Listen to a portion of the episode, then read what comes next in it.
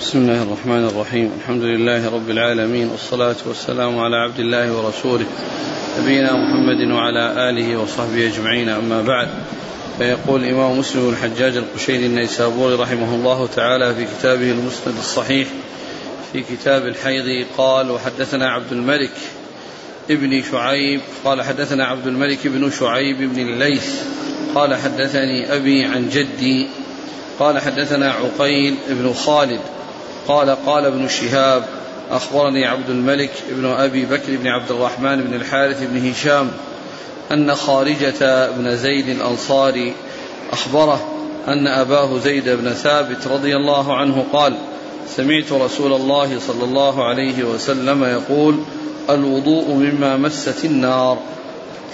قال ابن شهاب أخبرني عمر بن عبد العزيز أن عبد الله بن إبراهيم بن قارض أخبره أنه وجد أبا هريرة رضي الله عنه يتوضأ على المسجد فقال إنما أتوضأ من أثوار أقط أكلتها لأني سمعت رسول الله صلى الله عليه وسلم يقول توضأوا مما مست النار.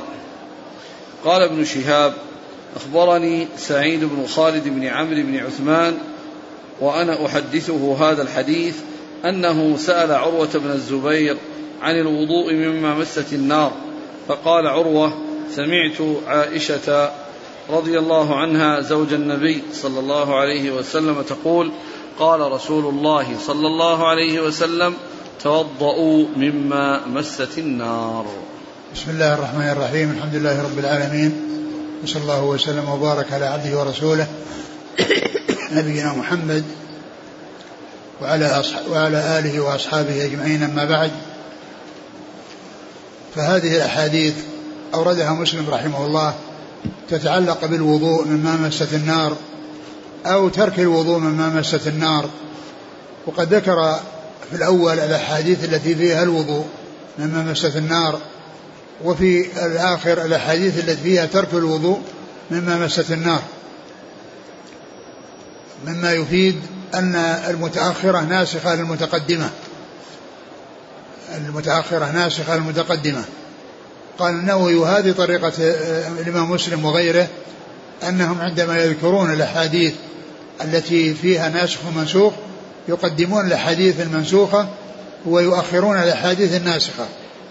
وهذا من هذا القبيل لأنه ذكر أولا الأحاديث التي فيها الوضوء مما مست النار وذكر بعدها الأحاديث التي فيها ترك الوضوء مما مست النار. هذه الأحاديث التي فيها آه، آه، الوضوء مما مست النار عن جاءت عن ثلاثة من الصحابة عن رسول الله صلى الله عليه وسلم أن الوضوء يكون مما مست النار. والمقصود الذي مسته النار يعني الذي طبخ الذي طبخ يعني ويعني آه، فيكون مما مست النار سواء كان يعني لحما أو غيره سواء كان لحما أو غيره. ولهذا جاء في حديث أبي هريرة أن يعني أن أن أن أن, أن, أن الوضوء حصل بكونه أكل أثوارا من من أقط والأثوار هي جمع ثور والمقصود به القطعة. القطعة من الأقط وهو اللبن المجمد المستحجر. الذي صار يعني آه، يابسا فهذا هو الأقط الذي هو نوع من أنواع الأطعمة والذي هو من الأمور الخمسة التي تكون فيها زكاة الفطر والذي قال فيه الرسول صلى الله عليه وسلم صاع من طعام من طعام أو صاع من تمر أو صاع من شعير أو صاع من زبيب أو صاع من أقط. فقال إنه أكل أثوارا و وأنه وأنه وأنه وأنه توضأ. يعني ففيه الوضوء ما مست النار. الأول عن أبي الأول منه عن صحابي. زيد. زيد بن ثابت والثاني عن أبي هريرة والثالث عن عائشة, عائشة. وكلها تتعلق بالوضوء مما مست النار. وسواء كان لحما أو, أو, أو طعاما آخر ومن ذلك الأقط الذي جاء في حديث أبي هريرة. اقرأ متن حديث أبي هريرة. حديث آه، زيد بن ثابت.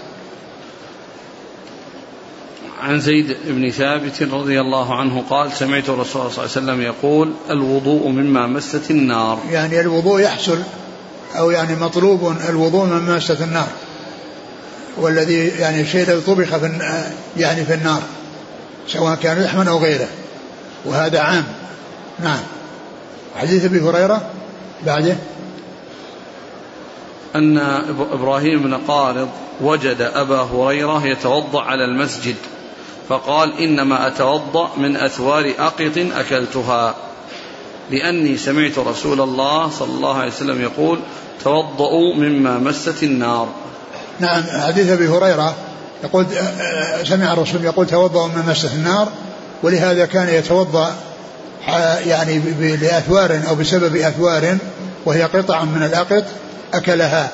والأقط معلوم أنه طبخ في النار وأنه آه، يعني ثم بعد ذلك أخرج وحتى وصار قطعا يعني يأخذونها باليد ويجعلون قطعا ثم يلبسونها في الشمس فتكون يعني يابسة كالحجارة.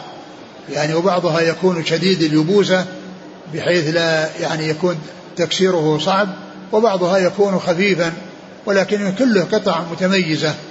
وقد مر ذلك على النار حتى صار على هذه الهيئة. خرج من كونه لبنا إلى كونه إلى كونه أقطا. نعم. قوله توضأ على المسجد. نعم. توضأ على المسجد يعني هذا يعني معناه أنه يعني يمكن قوله على يعني على المسجد يعني كأنه على سطح المسجد. ومعلوم أن سطح المسجد مسجد. سطح المسجد مسجد. وهذا يدل على جواز مثل ذلك إذا كان الوضوء يعني لا يترتب عليه شيء من المضرة للمسجد فإن ذلك لا بأس به. نعم. واللي بعد حديث عائشة. يقول عروة سألت يقول آه سأل عروة عن الوضوء من مسجد النار فقال عروة سمعت عائشة زوج النبي صلى الله عليه وسلم تقول قال رسول الله صلى الله عليه وسلم توضؤوا مما مست النار. وهذا من لفظ أبي مثل لفظ أبي هريرة توضؤوا مما مست النار. نعم الأسانيد قال حدثنا عبد الملك بن شعيب بن الليث عن أبيه عن جده عن عقيل بن خالد. نعم عن ابن شهاب عن عبد الملك بن أبي بكر بن عبد الرحمن بن الحارث بن هشام عن خارجة بن زيد عن زيد عن زيد بن ثابت. يعني خارجة بن زيد هذا هو أحد فقهاء المدينة السبعة في عصر التابعين وهو يروي عن أبيه زيد بن ثابت و و وخارج هو وخارج هذا هو أحدهم. يعني أحد فقهاء المدينة السبعة في عصر التابعين. نعم. قال ابن شهاب أخبرني عمر بن عبد العزيز عن عبد الله بن إبراهيم بن قارض عن أبي هريرة. يعني عبد الله بن إبراهيم بن قارض وجاء إبراهيم بن عبد الله بن قارض وهو شخص واحد. يعني جاء لفظه أو جاء ذكره بالتقديم والتأخير يعني في ذكره أو في اسمه وليس شخصين وإنما هو شخص واحد. الآن هذا معلق ولا موصول بالسند الأول؟ لا هو معلق هو متصل بال الذي قبله بالإسناد الذي قبله. ليس في ليس في تعليق كله متصل. قال ابن شهاب أخبرني سعيد بن خالد بن عمرو بن عثمان وأنا أحدثه هذا الحديث عن عروة بن الزبير عن عائشة. فقال قال ابن شهاب أخبرني سعيد بن خالد بن عمرو بن عثمان وأنا أحدثه هذا الحديث عن عروة بن الزبير عن عائشة. نعم. يعني لما حدث بالحديث يعني من من غير طريقة يعني عائشة قال يعني أنه يرويه أو حدثه به عن عن عروة؟ نعم. عن عائشة نعم. يعني فيكون الحديث جاء من عن ثلاثة من الصحابة. نعم. وليس فيها شيء معلق وإنما هي متصلة. نعم. قال حدثنا عبد الله بن مسلمة بن قعنب قال حدثنا مالك عن زيد بن أسلم عن عطاء بن يسار عن ابن عباس رضي الله عنهما أن رسول الله صلى الله عليه وسلم أكل كتف شاة ثم صلى ولم يتوضأ. ثم ذكر هذه الأحاديث الناسخة. التي فيها ترك الوضوء من مسة النار.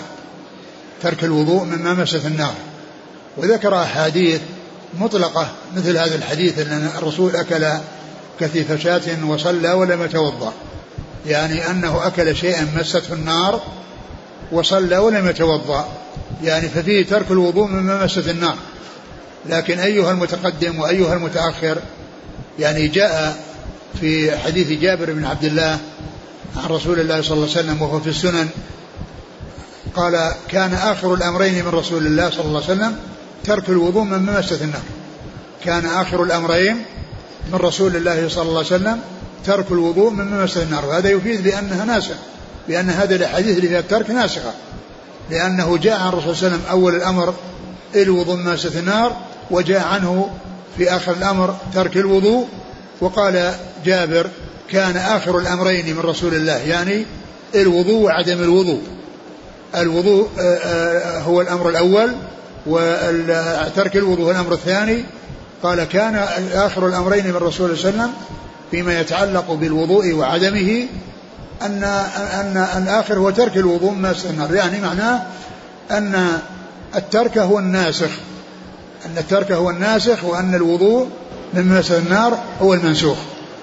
والحديث يعني جاء يعني في في في يعني في بعض في السنن وهو حديث صحيح. نعم. عن عبد الله بن مسلمة بن قعنب نعم. عن مالك عن زيد بن أسلم عن عطاء بن يسار عن ابن عباس. نعم. قال وحدثنا زهير بن حرب قال حدثنا يحيى بن سعيد عن هشام بن عروة. قال أخبرني وهب بن كيسان عن محمد بن عمرو بن عطاء عن ابن عباس. حا قال وحدثني الزهري عن علي بن عبد الله بن عباس عن ابن عباس. حا قال وحدثني محمد بن علي عن أبيه عن ابن عباس أن النبي صلى الله عليه وسلم أكل عرقا أو لحما ثم صلى ولم يتوضأ ولم يمس ماء. نعم وهذا مثل الذي قبله أن أكل النبي صلى الله عليه وسلم شيئا من مسة النار والعرق هو العظم الذي عليه بقية اللحم. أكل عرقا أو لحما يعني عرقا عليه بقية لحم أو أنه لحم. وكل منهما مسته النار. وصلى ولم يتوضأ. نعم. قال وحدثنا زهير بن حرب عن يحيى بن سعيد القطان عن هشام بن عروة عن وهب بن كيسان نعم. عن محمد بن عمرو بن عطاء عن ابن عباس. نعم. ها قال وحدثني الزهري عن علي بن عبد الله بن عباس عن ابن عباس. علي بن عبد الله بن عباس. علي بن عبد الله بن عباس هذا هو الذي ينتسب إليه الخلفاء العباسيون لأن لأن الخلفاء العباسيين هم من نسل علي ابن عبد الله بن عباس بن عبد المطلب ويقال الخلفاء العباسيون هم من نسل هذا الرجل الذي هو علي بن عبد الله بن عباس. قال حا وحدثني محمد بن عبد محمد بن علي. يعني هذا أيضا محمد بن علي اللي هو اللي جاء في الإسناد الأول علي بن عبد الله. وهذا محمد بن علي بن عبد الله. محمد عن أبيه عن ابن عباس. عن أبيه عن ابن عباس نعم. قال وحدثنا محمد بن الصباح قال حدثنا إبراهيم بن سعد قال حدثنا الزهري عن جعفر بن عمرو بن أمية الضمري عن أبيه رضي الله عنه أنه رأى رسول الله صلى الله عليه وسلم يحتز من كتف يأكل منها ثم صلى ولم يتوضأ.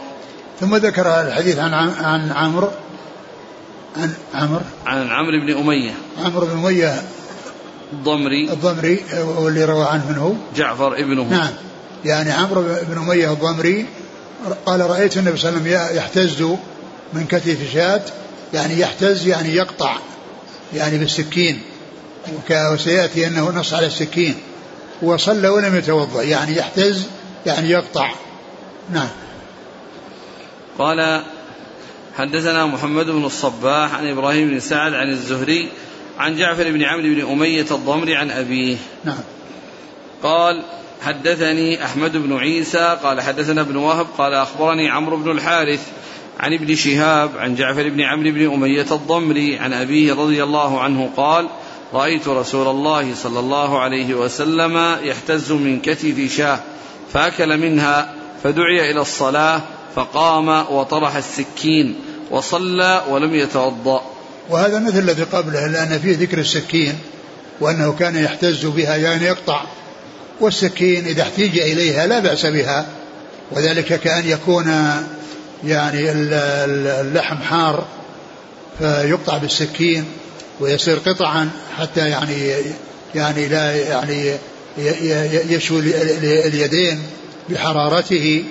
وكذلك إذا كان يعني أنه يعني غير ناضج وأنه يعني شديد وأنه صلب أو أن القطع كبيرة فيقطعها بالسكين فإذا احتيج إلى السكين لا بأس بذلك وإذا لم يحتج إليها فالأولى عدم استعمالها. نعم. قال ابن شهاب وحدثني علي بن عبد الله بن عباس عن أبيه عن رسول الله صلى الله عليه وسلم. نعم. قال عمرو وحدثني بكير بن الأشج عن كريب مولى بن عباس عن ميمونة زوج النبي صلى الله عليه وسلم أن النبي صلى الله عليه وسلم أكل عندها كتفا ثم صلى ولم يتوضأ. ثم ذكر هذا الحديث عن ميمونة وأن النبي صلى الله عليه وسلم أكل عندها كتفا يعني كتف شاة يعني اللحم الذي على الكتف وصلى ولم يتوضأ. كل هذا فيه ترك الوضوء. نعم. قال عمرو وحدثني بكير بن الأشج نعم بكير بن عمرو بن الحارث. نعم بكير بن عبد الله بن الأشج عن كريب مولى بن عباس. نعم. عن ميمونة. نعم. قال عمرو وحدثني جعفر بن ربيعة عن يعقوب بن الأشج. عن كريب مولى بن عباس عن ميمونة زوج النبي صلى الله عليه وسلم بذلك. نعم. يعقوب بن الأشج. نعم. قال عمرو وحدثني سعيد بن أبي هلال عن عبد الله بن عبيد الله بن أبي رافع عن أبي غطفان عن أبي رافع قال أشهد لكنت أشوي لرسول الله صلى الله عليه وسلم بطن الشاه ثم صلى ولم يتوضأ. ثم ذكر حديث أبي رافع مولى رسول الله صلى الله عليه وسلم وأنه أخبر بأنه يشهد يعني أنه يخبر يعني إخبارا جازما فيه أنه كان يشوي للرسول صلى الله عليه وسلم يعني يعني شيء من بطن الشاة يعني هو الكبد وغيرها مما يكون في بطنها وأنه صلى ولم يتوضأ يعني وقد مسته النار يعني لأنه قال يشويه. نعم. قال عمرو وحدثني سعيد بن أبي هلال عن عبد الله بن عبيد الله بن أبي رافع عن أبي غطفان. أبو غطفان بن طريف. وهو يعني مشهور بكنيته. نعم. عن أبي رافع. نعم. قال حدثنا قتيبة بن سعيد قال حدثنا ليث عن عقيل عن الزهري عن عبيد الله بن عبد الله عن ابن عباس رضي الله عنهما أن النبي صلى الله عليه وسلم شرب لبنا ثم دعا بماء فتمضمض وقال إن له دسما. وهذا يعني ليس يعني مما مست النار وليس فيه يعني ذكر وضوء وإنما فيه أنه تمضمض. يعني الدسومة التي تكون في الفم يعني بعد الشرب شرب اللبن يعني يتمضمض من أجلها حتى لا يبقى يعني في فمه يعني شيء من الدسومة التي هي من آثار من آثار اللبن. نعم. قال حدثنا قتيبة بن سعيد عن ليث عن عقيل عقيل بن بن خالد بن عقيل. عن الزهري عن عبيد الله بن عبد الله. بن عتبة بن مسعود وهذا أحد فقهاء المدينة السبعة في عصر التابعين. عن ابن عباس. نعم. وحد قال وحدثني أحمد بن عيسى. قال حدثنا ابن وهب. قال وأخبرني عمرو. حاء قال وحدثني زهير بن حرب. قال حدثنا يحيى بن سعيد عن الأوزاعي. حاء قال وحدثني حرملة بن يحيى. قال أخبرنا ابن وهب قال حدثني يونس كلهم عن ابن شهاب بإسناد عقيل عن الزهري مثله. نعم. قال وحدثني أحمد بن عيسى عن ابن وهب. عبد الله بن وهب. قال وأخبرني عمرو. يعني يقول ابن وهب وأخبرني عمرو يعني أنه آه، قوله أخبرني يعني أنه آه، روى عنه أحاديث. حديث الحديث الأول والثاني والثالث والرابع مثلا حتى جاء إلى هذا الحديث فأتى بكلمة الواو الدالة على أن بحرف الواو الدال على أنه آه، يعني آه، تجاوز أحاديث لا تتعلق بالموضوع واقتصر على الموضوع ما يتعلق بالموضوع ولكنه أتى بالواو الدالة على أن قبله شيئا متروك أن قبله شيء قد ترك. نعم.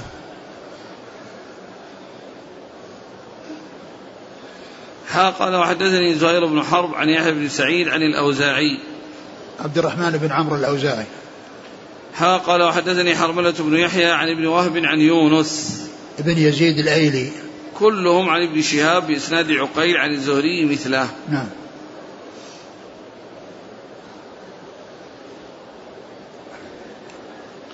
قال وحدثني علي بن حجر قال حدثنا إسماعيل بن جعفر قال حدثنا محمد بن عمرو بن بن عمرو بن حلحلة عن محمد بن عمرو بن عطاء عن ابن عباس رضي الله عنهما أن رسول الله صلى الله عليه وسلم جمع عليه ثيابه ثم خرج إلى الصلاة فأتي بهدية خبز ولحم فأكل ثلاث لقم ثم صلى بالناس وما مس ماء.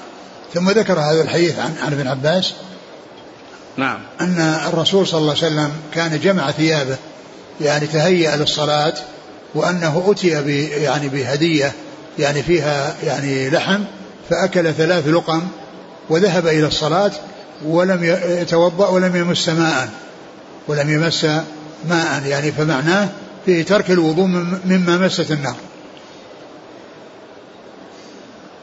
قال وحدثني علي بن حجر عن إسماعيل بن جعفر عن محمد بن عمرو بن حلحلة عن محمد بن عمرو بن عطاء عن ابن عباس. نعم.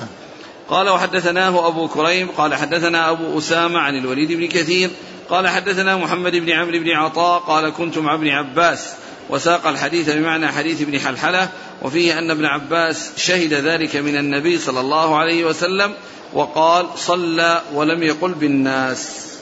ثم ذكر يعني هذا الحديث الأول وشو قال الإسناد الحديث الأول الإسناد الأول اللي راح علي بن حجر أيوة. عن إسماعيل بن جعفر نعم. عن محمد بن عمرو بن حلحلة نعم. عن محمد بن عمرو بن عطاء نعم. عن ابن عباس نعم اقرأ كمل عن ابن عباس إيه؟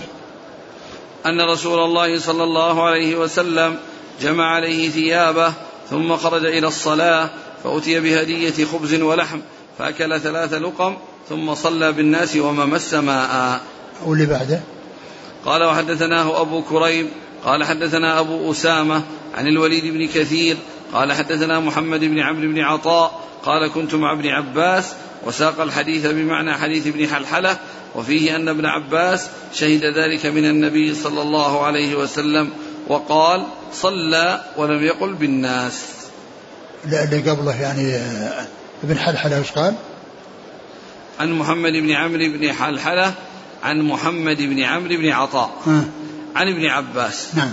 أن رسول الله صلى الله عليه وسلم جمع عليه ثيابه ثم خرج إلى الصلاة فأتي بهدية خبز ولحم فأكل ثلاث لقم ثم صلى بالناس وما مس ماء. لأن الحديث الأول الطريقة الأولى يعني قد يكون أنه سمعه أو أنه سمعه من غيره وأن هذا يكون من مراسيل الصحابة.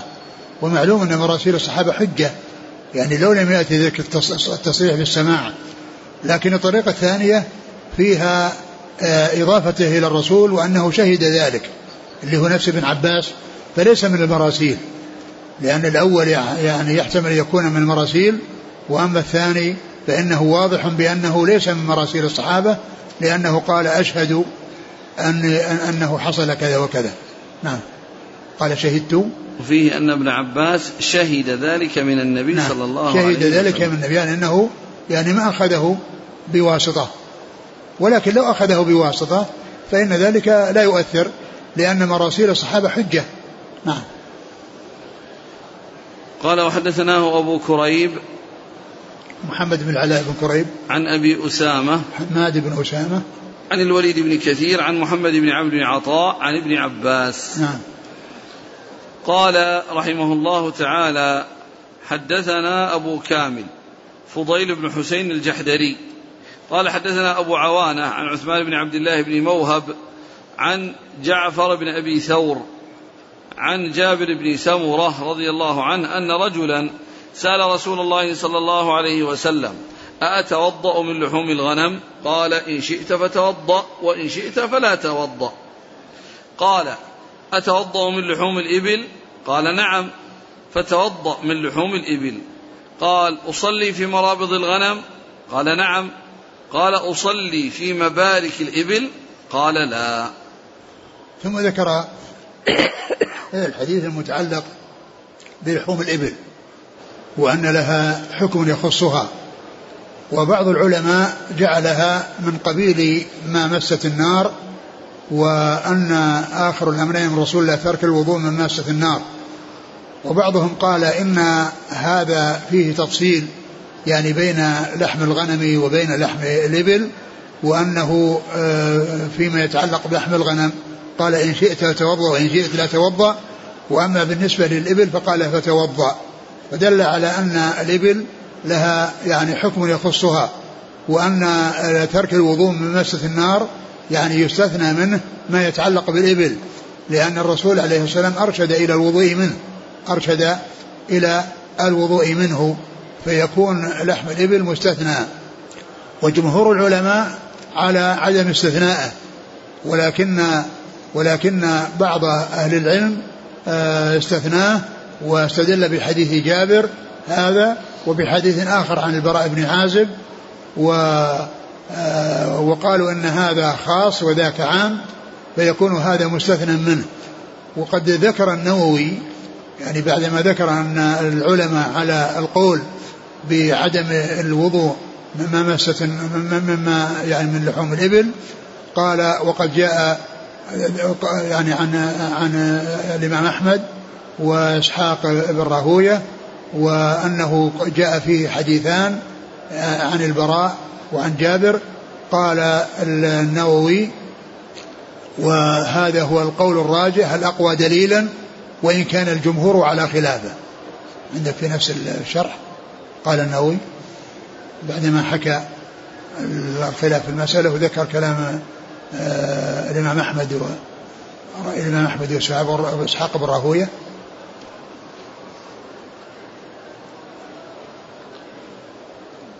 قال اختلف العلماء في أكل لحوم الجزور فذهب الأكثرون إلى أنه لا ينقض الوضوء فمن ذهب إليه الخلفاء الأربعة الراشدون أبو بكر وعمر وعثمان وعلي وابن مسعود وأبي وابن عباس وأبو الدرداء وأبو طلحة وعامر بن ربيعة وأبو أمامة وجماهير التابعين ومالك وأبو حنيفة والشافعي وأصحابهم. وذهب إلى انتقاض الوضوء به أحمد بن حنبل وإسحاق بن راهوية ويحيى بن يحيى وأبو بكر بن المنذر وابن خزيمة. واختاره الحافظ أبو بكر البيهقي. وحكي عن أصحاب الحديث مطلقا وحكي عن جماعة من الصحابة رضي الله عنهم أجمعين واحتج هؤلاء بحديث الباب. بعد. وقوله صلى الله عليه وسلم نعم فتوضأ من لحوم الإبل وعن البراء بن عازب قال سئل النبي صلى الله عليه وسلم عن الوضوء من لحوم الإبل فأمر به. قال أحمد بن حنبل رحمه الله وإسحاق بن راهوية صح عن النبي صلى الله عليه وسلم في هذا حديثان وحديث جابر وحديث البراء وهذا المذهب أقوى دليلا وإن كان الجمهور على خلافه. هذا كلام النووي.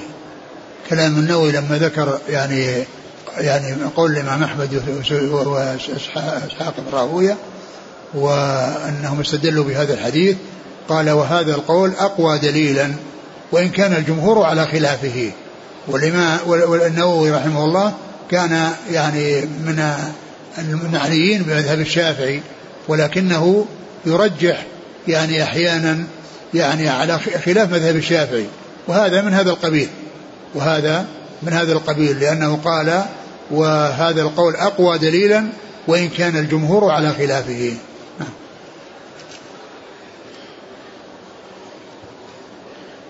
قال حدثنا أبو كامل فضيل بن حسين الجحدري عن أبي عوانة الوضاح بن عبد الله اليشكري. عن عثمان بن عبد الله بن موهب عن جعفر بن أبي ثور عن جابر سمرة نعم. قال حدثنا أبو بكر بن أبي شيبة قال حدثنا معاوية بن عمرو قال قال حدثنا زائدة عن سماك حاء قال وحدثني القاسم زكريا قال حدثنا عبيد الله بن موسى عن شيبان عن عثمان بن عبد الله بن موهب وأشعث بن أبي الشعثاء كلهم عن جعفر بن أبي ثور عن جابر بن سمرة عن النبي صلى الله عليه وسلم بمثل حديث أبي كامل عن أبي عوانة نعم قال حدثنا أبو بكر بن أبي شيبة عن معاوية بن عمرو عن زائدة بن قدامة. عن سماك بن حرب. ها قال وحدثني القاسم زكريا عن عبيد الله بن موسى آه، الرقي. عن شيبان بن عبد الرحمن. عن عثمان بن عبد الله بن موهب وأشعث بن أبي الشعثاء. وهو وهو سليم. وهو أو جابر بن سليم. لا لا لا هو سليم بن الأسود سليم بن الأسود أشعث بن أبي الشعثاء نعم. كلهم عن جعفر بن أبي ثور عن جابر بن سمرة. نعم. قال رحمه الله تعالى وحدثني عمرو الناقد وزهير بن حرب. قال وحدثنا أبو بكر بن أبي شيبة جميعا عن ابن عيينة. قال عمرو حدثنا سفيان بن عيينة عن الزهري عن سعيد وعباد بن تميم عن عمه. قال شكي إلى النبي صلى الله عليه وسلم الرجل يخيل إليه أنه يجد الشيء في الصلاة. قال لا ينصرف حتى يسمع صوتا أو يجد ريحا. قال أبو بكر وزهير بن حرب في روايتهما هو عبد الله بن زيد. أه سبق أن مر في الحديث السابق الذي فيه أن الرسول صلى الله عليه وسلم لما سئل يعني عما يتعلق بالإبل والغنم قال وسئل عن الصلاة في مرابض الغنم فقال نعم وعن معاطي الإبل فقال لا. آه، آه، معاطن آه، معاطن الإبل ومرابض الغنم هي طاهرة لأن لأن أرواث وأبوال ما يؤكل لحمه طاهر. والفرق بين التفريق بين مرابض الغنم ومعاطن الإبل أن مرابض الغنم يعني لا يحصل بسببها ضرر على الإنسان وأما بالنسبة لمعاطن الإبل فقد يحصل يعني ضرر يعني على من يصلي فيها وذلك بأن تكون يعني يصل لها جفال أو نفار فتهلك من يكون حولها. بخلاف الغنم فإنه لا يتضرر يعني من يكون حولها. وأم وإلا من ناحية الطهارة فإنه لا فرق بين مرابض الغنم ومعاطن الإبل كلها طاهرة لأن أبوال ما يؤكل لحمه ويعني وكذلك آه، يعني روثه فإنه يكون طاهرا وليس بنجس. وفي ذلك خلاف لكن الأقوى أنها من قبيل ما هو طاهر وليس من ما هو نجس. نعم. إيش يقول هنا؟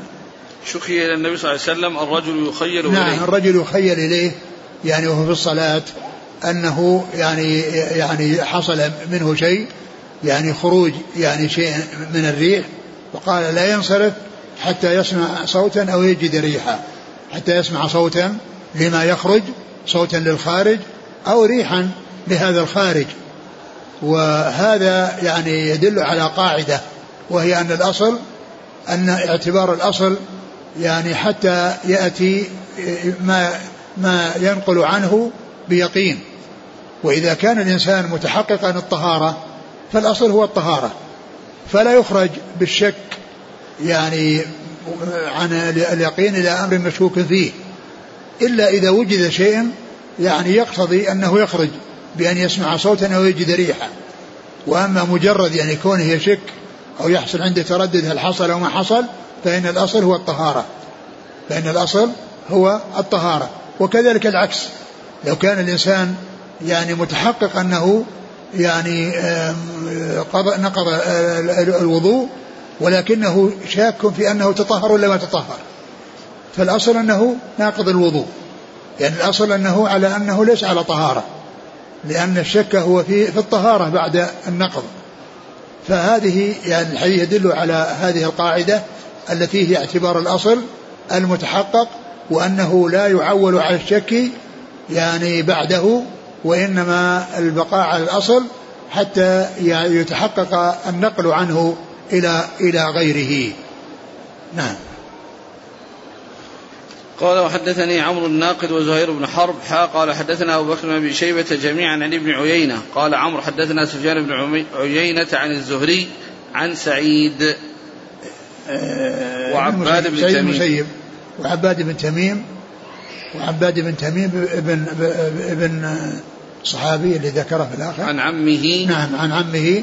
قاله عبد الله بن زيد. عن عبد الله بن زيد الذي هو بن عاصم. عبد الله بن زيد بن عاصم الذي هو صاحب الوضوء وليس صاحب الأذان الذي هو ابن عبد ربه. نعم. قال وحدثني زهير بن حرب قال حدثنا جرير عن سهيل عن أبيه عن أبي هريرة رضي الله عنه قال قال رسول الله صلى الله عليه وسلم إذا وجد أحدكم في بطنه شيئا فأشكل عليه أخرج منه شيء أم لا فلا يخرجن من المسجد حتى يسمع صوتا أو يجد ريحا. يعني لا يخرج من المسجد للوضوء ليتوضأ وإنما الأصل هو, على طهارة. فإذا شك وهو في المسجد وكان على طهارة هل خرج منه شيء؟ يعني فلا يخرج من المسجد للوضوء حتى يسمع صوتا ويجد ريحه وإلا يبقى في المسجد على طهارته. نعم. قال وحدثني زهير بن حرب عن جرير بن عبد الحميد عن سهيل بن أبي صالح عن ابيه آه، ذكوان السمان. عن أبي هريرة. نعم.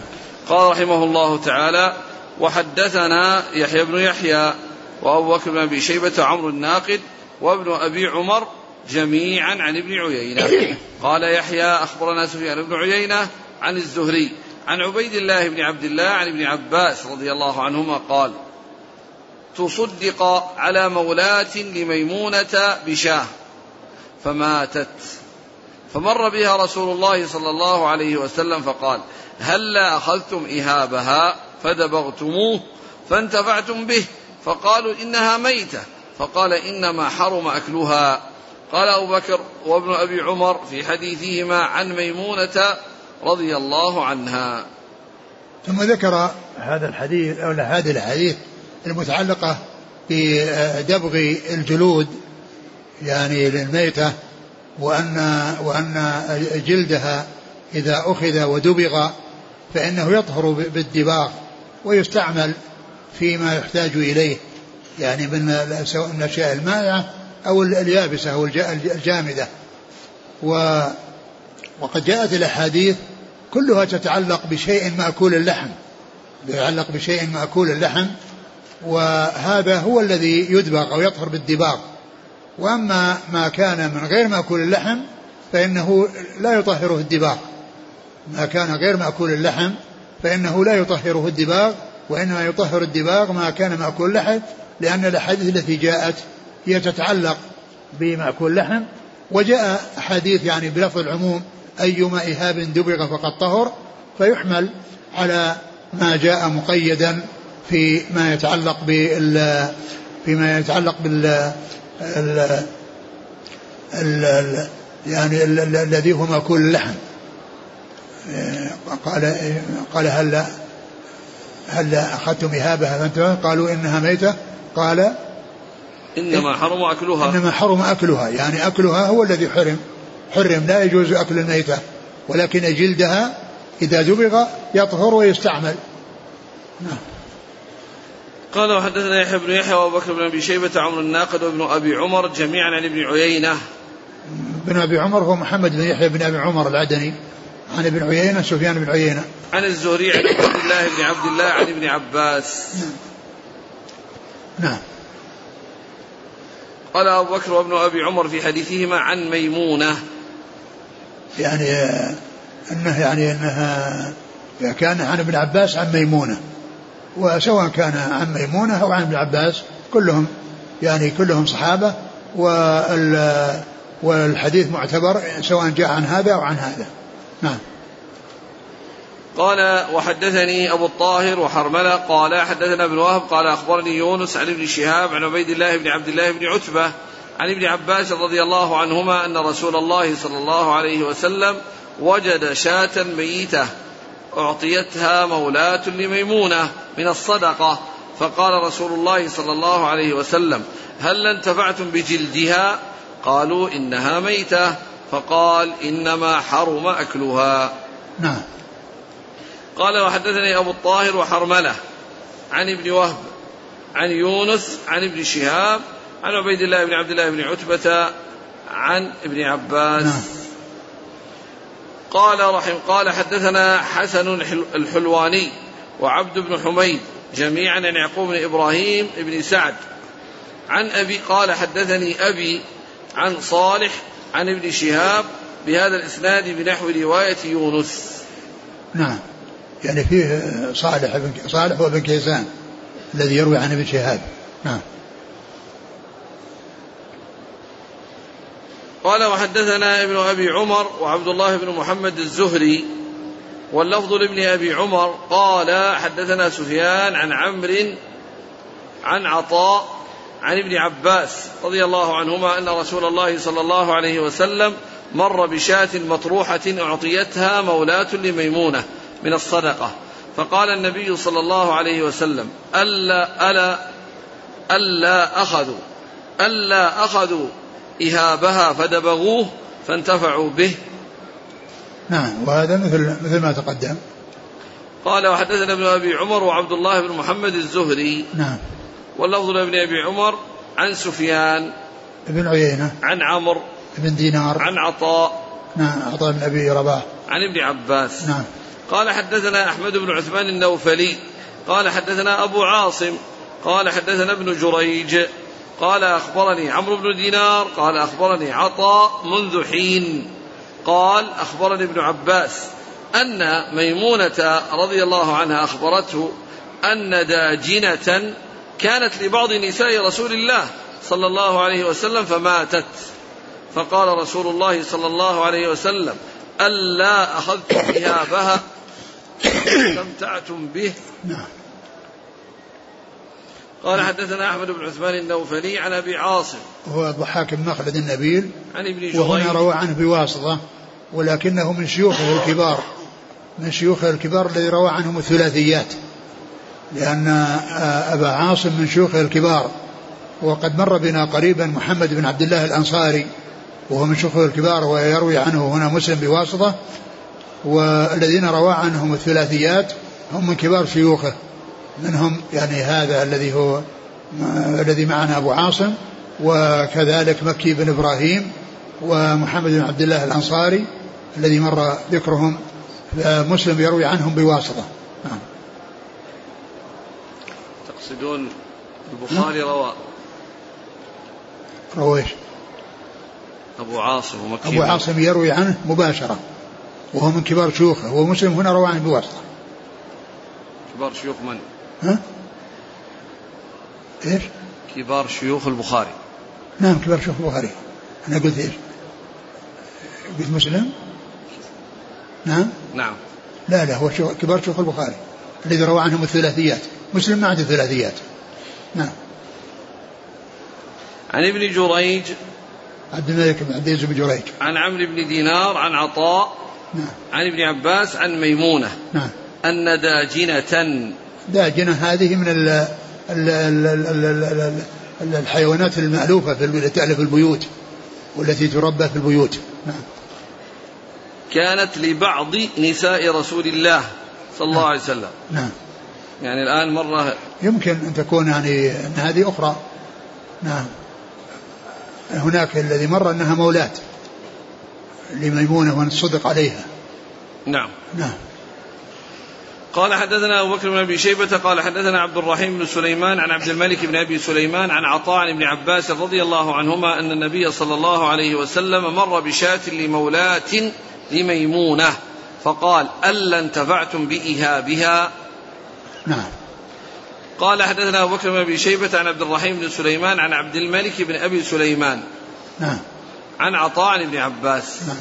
قال حدثنا يحيى بن يحيى قال أخبرنا سليمان بن بلال عن زيد بن أسلم أن عبد الرحمن بن وعلة أخبره عن عبد الله بن عباس رضي الله عنهما قال سمعت رسول الله صلى الله عليه وسلم يقول إذا دبغ الإهاب فقد طهر. نعم وهذا لفظ عام. إذا دبغ الإهاب فقد طهر. ولكنه يعني لكنه يصير محمول على ما تقدم من مما كان مأكول اللحم. أما ما كان غير مأكول اللحم فإنه لا يطهره الدباغ.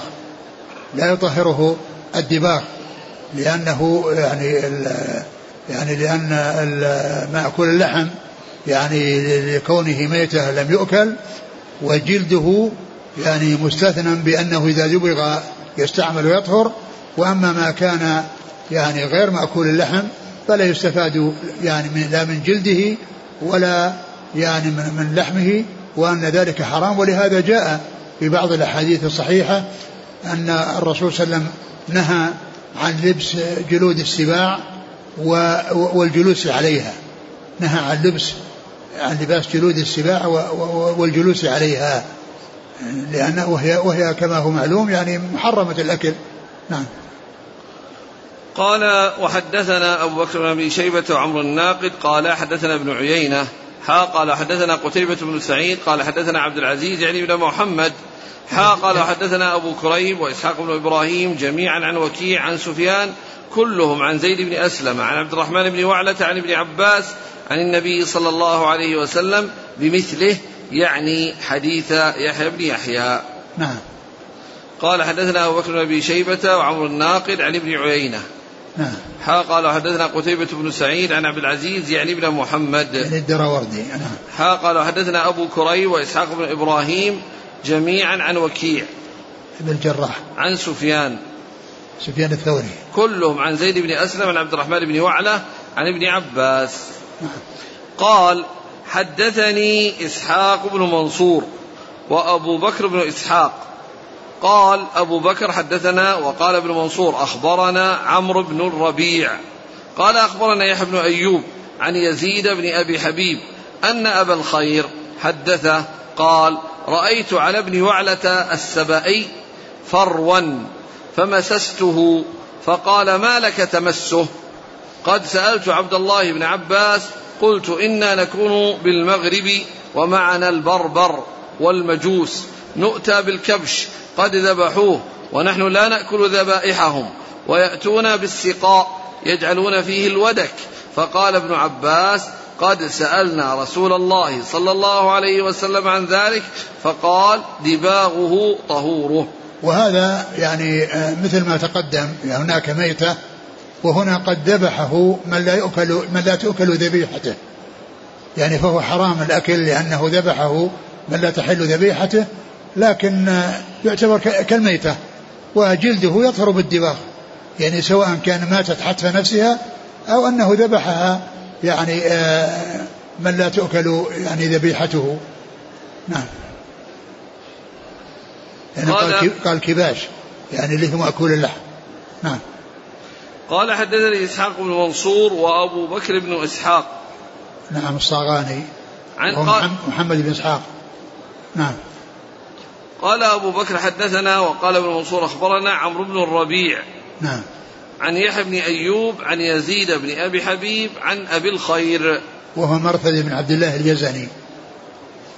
قال رأيت على ابن وعلة السبئي فروى فمسسته يعني فروى يعني أنه شيء يعني يعني عليه الشعر يعني وأنه كان يعني من من يعني من مأكول اللحم قال فمسسته يعني فقال لماذا مسسته؟ قال فقال كما لك تمسه قد سألت عبد الله بن عباس قلت إنا نكون بالمغرب ومعنا البربر والمجوس.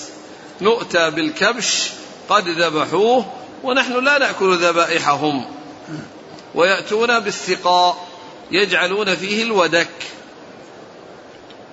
يعني الودك اللي هو السمن الشحم المجمد. فقال ابن عباس قد سألنا الرسول صلى الله عليه وسلم عن ذلك فقال دباغه طهوره. الشحم المذاب قال إيش؟ دباغه طهوره. نعم. يعني أن أن ما كان يعني قد مات حتف نفسه أو ذبحه من لا تؤكل ذبيحته وهو وهو في الأصل أي المذبوح مما يؤكل لحمه فإنه يطهر بالدباغ. لأن ذبح من لا تحل ذبيحته مثل الميتة لا يجوز أكله ولكنه يطهر بالدباغ كالميتة التي ماتت حتف نفسها. نعم. قال وحدثني إسحاق بن منصور وأبو بكر بن إسحاق عن عبد بن ربيع قال أخبرنا يحيى بن أيوب عن جعفر بن ربيعة عن أبي الخير آه أنه حدثه قال حدثني ابن وعلة السبئي قال سألت عبد الله بن عباس قلت إنا نكون بالمغرب. فيأتينا المجوس بالأسقية فيها الماء والودك. فقال اشرب. فقلت أرأي تراه؟ فقال ابن عباس سمعت رسول الله صلى الله عليه وسلم يقول دباغه طهوره. ثم ذكر هذا الحديث عن ابن عباس وهو مثل الذي قبله إلا أنه لما قال له اشرب يعني من هذا الذي الذي آه يعني جاء في, آه وهم وهم مجوس. قال اشرب قال رأي تراه يعني هذا رأيك. قال آه سمعت الرسول يقول آه، طهوره دباغه طهورة. نعم. دباغه طهورة. طهورة نعم. باب التيمم. والله تعالى أعلم وصلى الله وسلم وبارك على عبده ورسوله نبينا محمد وعلى آله وأصحابه أجمعين. أعد الإسناد الأخير هذا. إسحاق بن منصور. وأبو بكر بن إسحاق عن عمرو بن ربيع عن يحيى بن أيوب عن جعفر بن ربيعة عن أبي الخير عن ابن وعلة السبعي عن عبد الله بن عباس. نعم.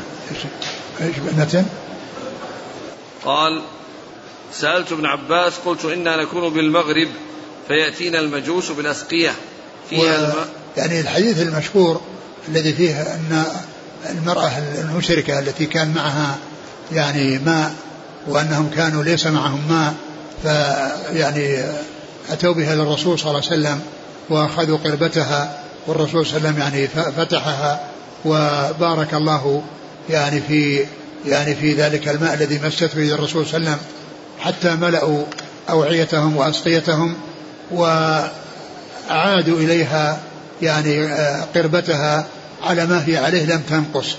فذهلت لهذا الذي حصل لهذا الذي حصل والمقصود من ذلك أن الرسول صلى الله عليه وسلم استعمل هذه القربة التي هي من مزادة مشركة. نعم.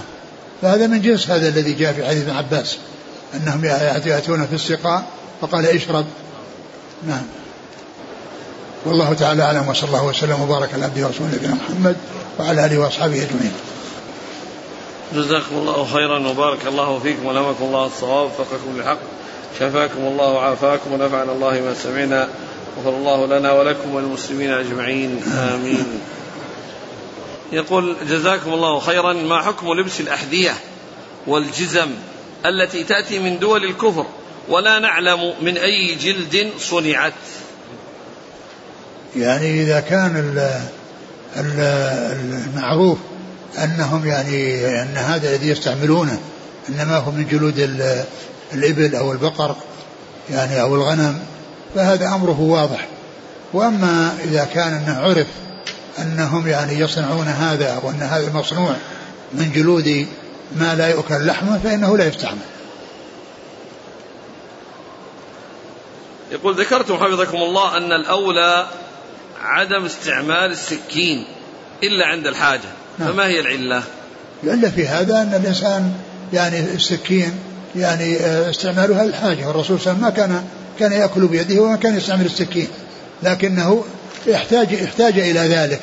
فإذا استعمال اليد يعني والأكل باليد بدون أن يكون سكين لأن السكين قد يحصل منها مضرة بأن يحصل آه، آه، تقع على أحد فتجرحه أو ينجرح أحد بسببها لكن إذا احتاج الناس إليها استعملوها كأن يكون لحم حار.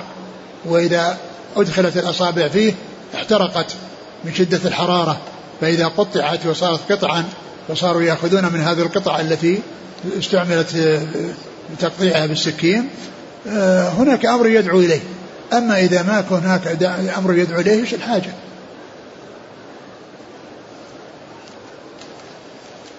يقول في السؤال الثاني إذا كان الإنسان يجد مشقة في مدافعة الريح حال الصلاة ولو توضأ ورجع لعاد له ذلك فماذا يصنع؟ والله إذا كان إذا كان أنه يعني به سلس الريح فهذا مثل سلس البول يعني الذي يكون معه الريح وتخرج منه ويعني لا يستطيع إمساكها فهذا مثل الذي يخرج منه البول ولا يستطيع إمساكه فإنه يعني يتوضأ لدخول الوقت ويصلي ولا يضره ما يحصل بعد ذلك ولو خرجت الريح. يقول هل الدباغ يطهر الشحم؟ أم هو مختص بالجلد؟ لا. قد جاء في الحديث الودك. الدباغ الدباغ إنما هو للجلد وإنما الودك ذكر أنه يوضع في الجلد. المقصود من الودك أنه موضوع في الجلد. ليس معنى ذلك أنه أنه يدبغ الودك. لأن إذا دبغ الودك خرب يقول ما حكم الملابس التي فيها أو عليها فروة الثعلب أو الدب؟ لا تستعمل. مثل ما جاء عن الرسول صلى الله عليه وسلم نهى عن استعمال جلود السباع وعن الجلوس لباس جلود السباع السباع والجلوس عليها. ما حكم بيع جلود الكلاب والخنازير؟ يعني هي مثل مثل الكلاب والخنازير. يعني جلود الخنازير والكلاب مثل الكلاب والخنازير. يعني لا تباع. ذكر مسلم في كتابه التمييز أن محمد بن علي بن عبد الله بن عباس وقال عنه لا نعلم له سماعا من جده ولا أنه لقيه. يعني آه معلوم أن هذا يعني جاء من طرق متعددة. يعني فإذا كان أنه يعني فيه آه أنه لم يحصل له سماع وأنه لقيه فالمعول ليس عليه لأن حديث كثيرة كلها جاءت بهذا المعنى. فهذا طريق يعني يعني من طريق الاستشهاد والمتابعة. يقول ما صحة القول بأن أحاديث الوضوء من مسة النار؟ المقصود هنا بالوضوء المعنى اللغوي غسل اليدين والفم ليس الوضوء الشرعي. إيش السؤال؟ ما صحة القول بأن أحاديث الوضوء مما مست النار؟ المقصود بالوضوء هنا الوضوء اللغوي. لا هو هو الوضوء الشرعي لأن الأصل إذا أطلق الوضوء وأنه يتوضأ وصلى ولم يتوضأ يعني الوضوء الشرعي وهذا يقول لماذا لا نقول بأن آه، الوضوء من مسة النار مستحب؟ وأننا لا نقول بالنسخ وذلك لأجل أن نعمل بكلا الأدلة. معلوم أنه إذا كان في ناسخ ومنسوخ فالمنسوخ ذهب حكمه. وحل محله الناسخ ولهذا قال كان آخر الأمرين الرسول ترك الوضوء ما النار يعني معناه أن عدم الوضوء هو الذي الحكم المستقر الحكم المستقر لأنه آخر الأمرين من رسول الله صلى الله عليه وسلم. جاء عنه أنه كان يتوضأ وجاء عنه أنه لا يتوضأ. وعدم الوضوء أو ترك الوضوء هو آخر الأمرين من رسول الله صلى الله عليه وسلم. هذا واضح. في حصول الأول وأنه يعني نسخ وأن الأخير ناسخ. نعم. يقول إذا لم نعلم أن الكتابية سمى الله على ذبيحته فهل يجوز أن نأكل نعم نعم توكل إذا لم يعلم أنه ذبح ذكر غير ذكر غير اسم الله فإنه تؤكل ذبيحته. لا نعلم لا هذا ولا هذا. لا إذا إذا لم نعلم أنه لا أنها يعني لم ذكر اسم غير الله وإنما الذي جهلنا هل سمى أو ما سمى فإننا نأكل ذبيحته وإنما الذي لا نأكل إذا علمنا أنه ذكر غير الله أو اسم غير الله. لأن الذي يعني كان يأتيهم ويأكلون ما يقول هل يعني ذكروا اسم الله أو ما ذكروا اسم الله؟ نعم. لكن إن عرف ذكر غير اسم الله فإنه لا يكل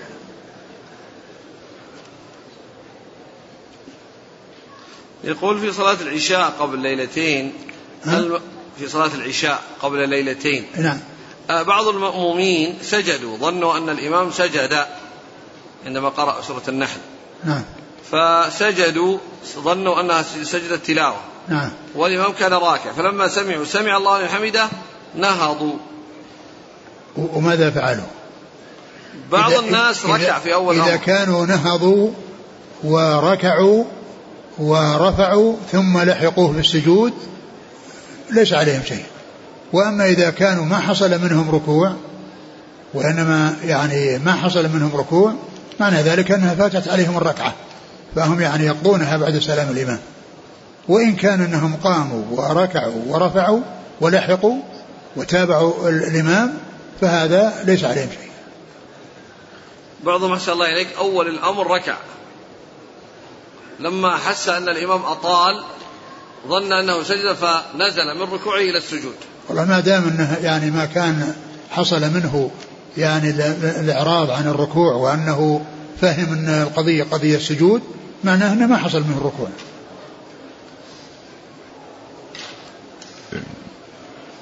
يقول آه، رجل تزوج بامرأة لم يجامعها ولكن فقط حصل له خلوة معها ومباشرة ثم طلقها ثلاث تطليقات في مجلس. فما حكمه؟ هي بعد الخلاء بها وإن لم يجامعها فإن هذا دخول ويعتبر يعني خلوة وإن لم يحصل منه جماع. وإنما الذي يكون يعني دون أن يعني يعني يخلو بها هذا هو الذي يعني يعتبر ليس عليه عدة. وأما هذه تكون من جنس من جامعها. ف يعني يصير لها يعني المهر والطلاق. يعني هذا يعني إذا كان يعني هذا الطلاق الثلاث إذا كان بائن يعني معناه أنه لا تحل له إلا بعد زوج وإذا كان أنه يعني يعتبر أنها بلفظ واحد وعلى القول بأن لفظ الثلاث واحدة فإن هذه تعتبر واحدة. يقول ما حكم النظر إلى عورة الطفل الصغير؟ سواء كان ناظر الأبوان أو غيرهما. ما في ما في بأس. الطفل الصغير ما في ما في شيء. لا بأس به. جاء رجل من سفر إلى بلد إقامته وهو لم يصلي المغرب ودخل مع الناس في صلاة العشاء. فأتم معهم العشاء ونسي المغرب ثم بعد ذلك تذكر فماذا عليه؟ هل يعيد العشاء بعد أن يعني هو الآن دخل معهم بنية إيش؟ إذا كان دخل نسى معهم نسى المغرب. إذا ما صلى المغرب. دخل إيه هو الآن يعني صلى العشاء. يعني صلى معهم العشاء. تذكر بعدين. إيه يعني يقضي المغرب بس.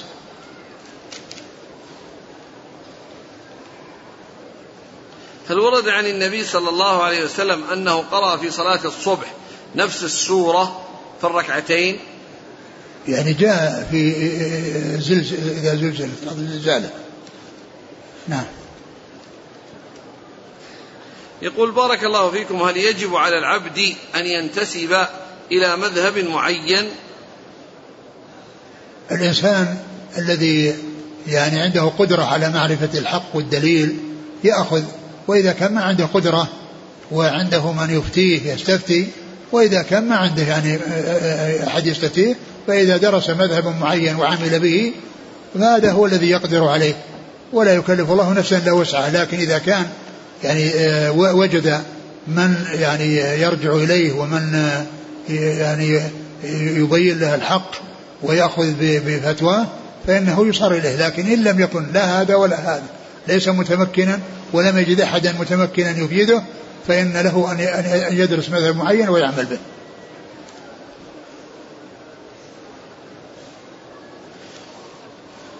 يقول آه، في بلدنا يا شيخ ستكون هناك انتخابات عما قريب فما هو موقفنا؟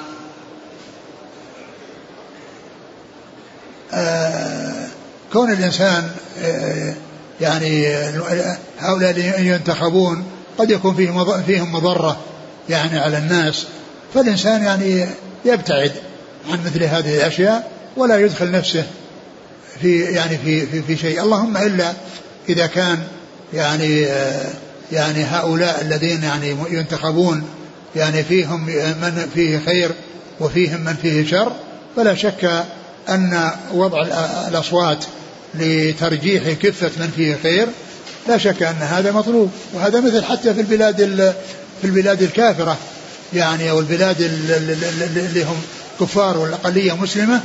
إذا كان المتنافسون من الكفار واحد شديد على المسلمين وواحد هين على المسلمين فرق بين هذا وهذا.